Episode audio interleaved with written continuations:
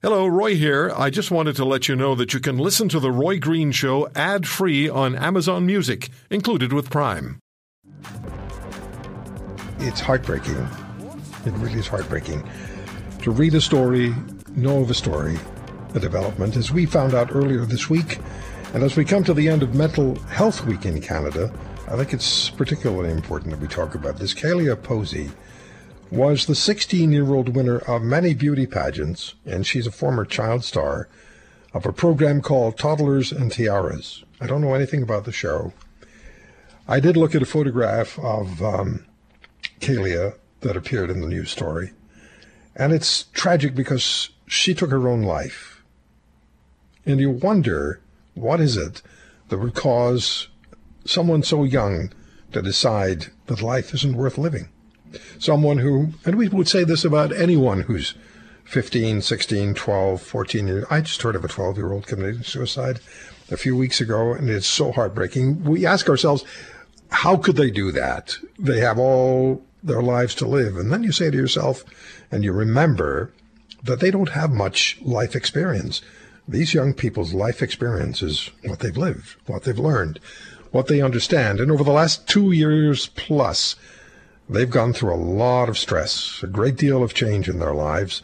The absence of friends, the absence of school, being locked down because of the pandemic. It's been a very, very difficult time. We're going to talk about this, about young people facing great stresses and young people who take their lives. Mark Henick knows about this, mental health strategist. His attempted suicide at 15 years of age.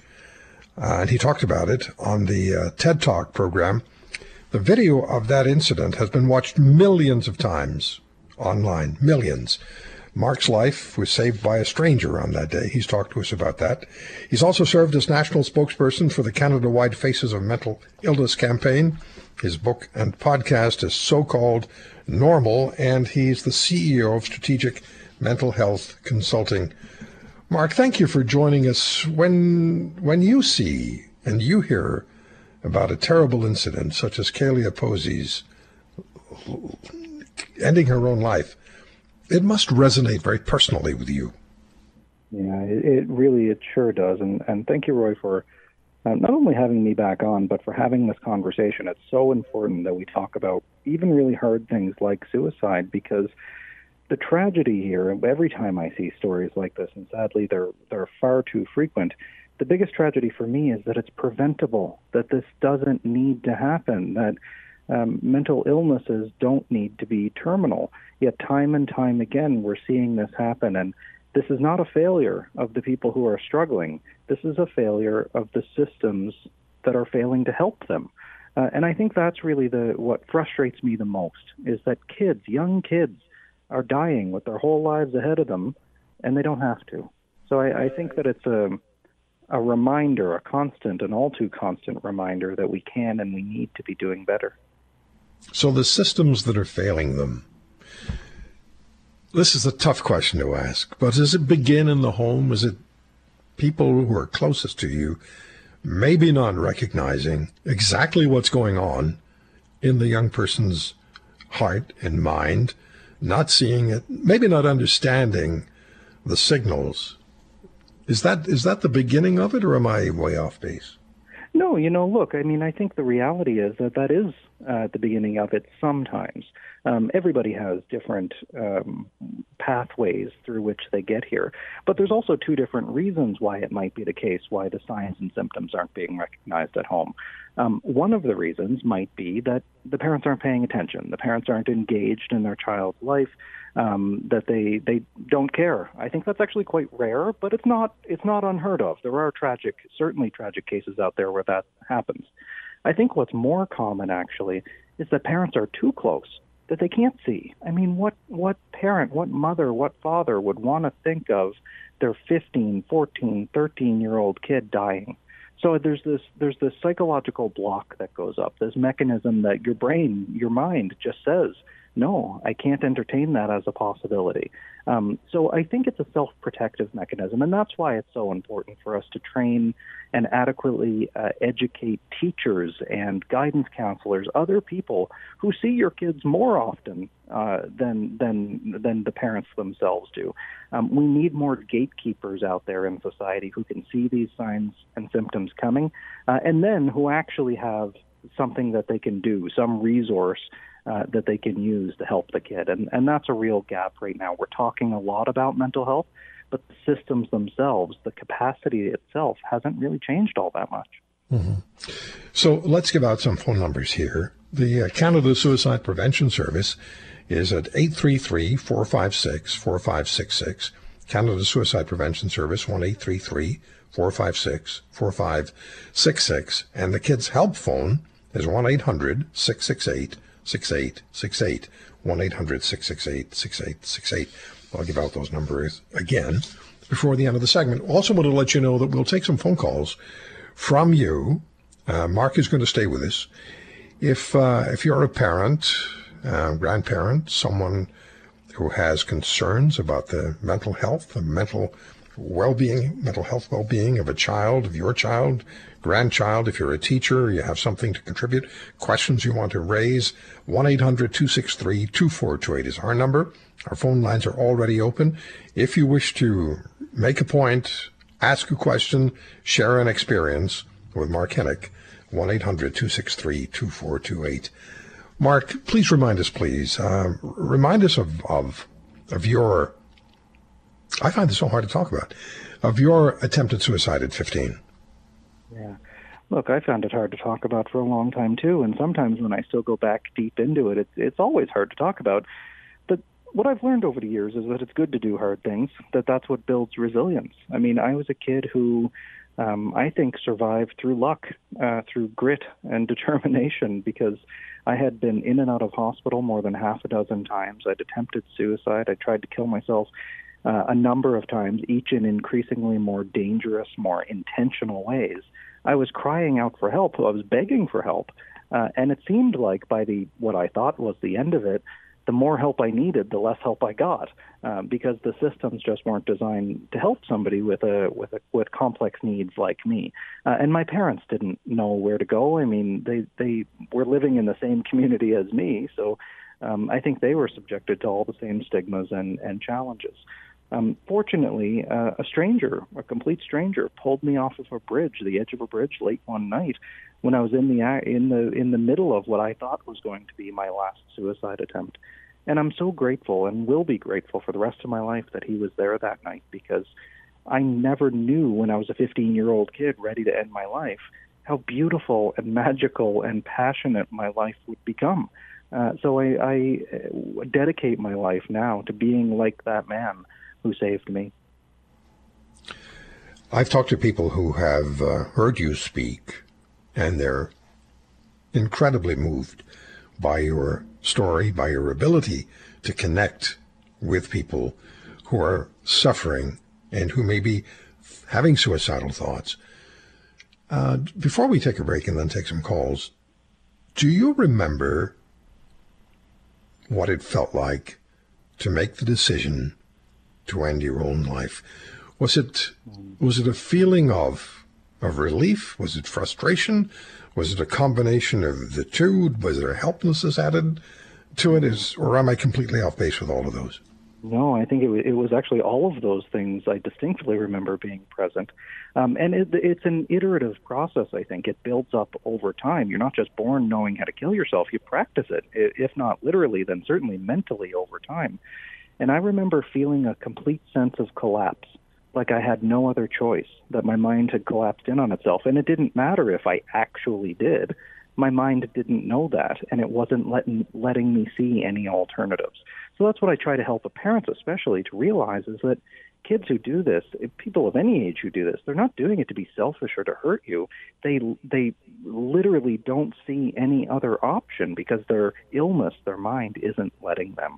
Um, so I hope that we can help to broaden people's perspective and help them to see that there in fact are other options and that it indeed does get better even if you don't necessarily believe it at the time. What do you say to the young person who may be listening right now, who's thinking of suicide? What do you say to that young person? Won't call, but is listening intently. Yeah. I think you need to wait. That if we were to act on every uh, desperate impulse that we have, even if we don't know how it's going to necessarily work out, wait. Suicide is so often an impulse. It's a it's a it's an urge to escape. I think the pain that you're feeling right now, and the pain that you're feeling right now is legitimate. It hurts like hell. There's no denying that. But wait, it will pass, and you can eventually get to a point like I did, where you can use it for good. You can help other people with your pain, uh, and then that's what makes it go away. So it, it, it really can turn into something quite unexpected, uh, and when that comes, it's so worth it. Okay, one more question before we take the break. Over the last two and a half years, there has been a major change in how kids live their lives.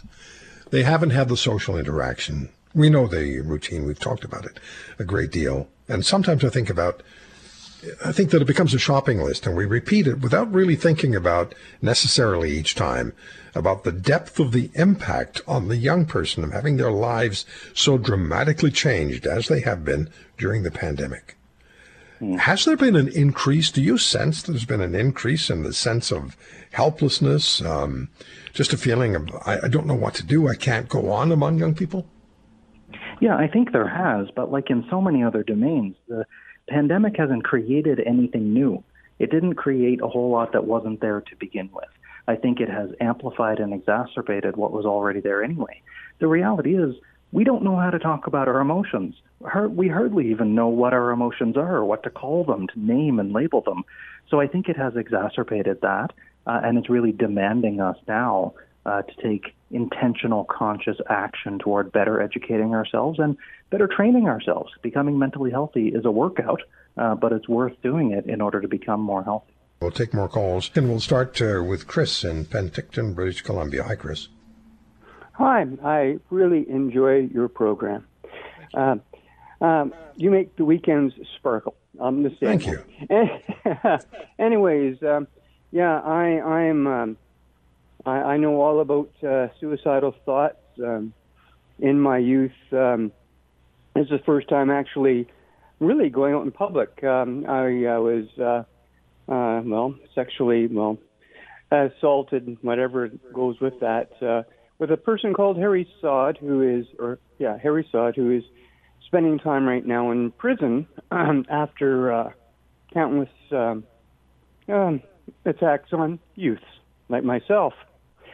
Um, and I, there's a lot of people out there that are hurting um, and don't know where to reach out to.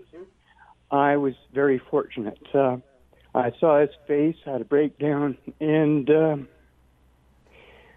I had a church get involved. Uh, RCMP in my area were fantastic. And after uh, over six years of counseling, um, I'm actually strong enough to actually you know, make comment about it. But man, if you're hurting, you got to reach out. Um, and walls are built. Uh, I didn't even realize this person when my marriage was starting to fall apart. And uh, it was this wall that was there. I didn't know it was him behind it. So I've been freed from that. And uh, man, uh, anyone out there, please reach out because uh, there's a wonderful life out there. There truly Mark. is. Mark, go ahead. Thank you.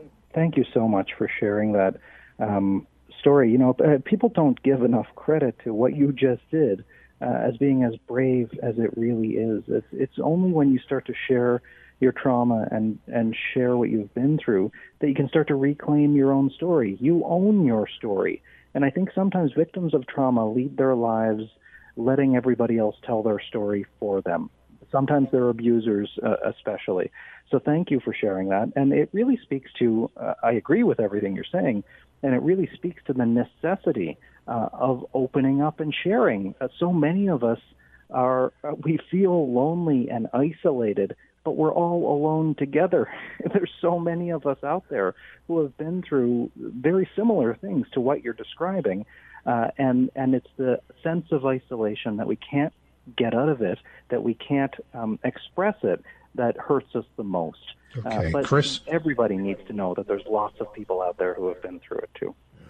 Chris, congratulations. I mean that. Uh, it takes a lot of strength yeah, to do you. what you've done. Thank you for your calls. Yeah. Thanks so much.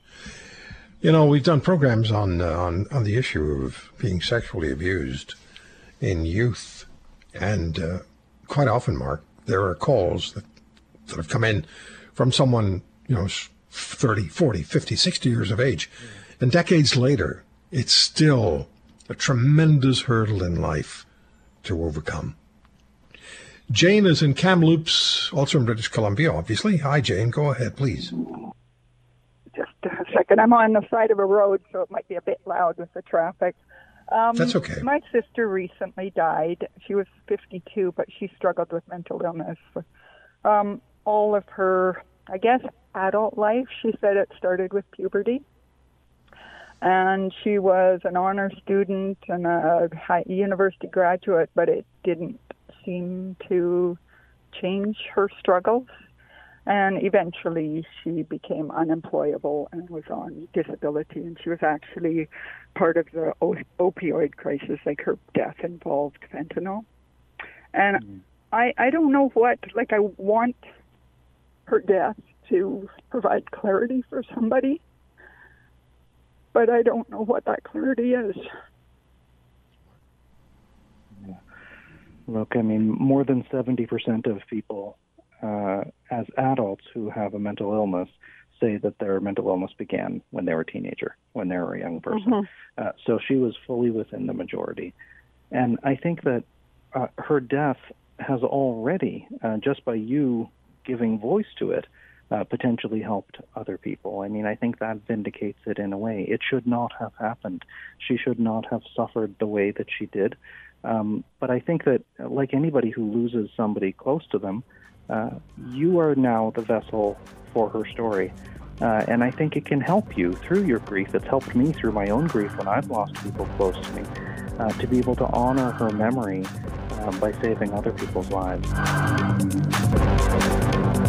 If you want to hear more, subscribe to The Roy Green Show on Apple Podcasts, Google Podcasts, Spotify, Stitcher, or wherever you find your favorites.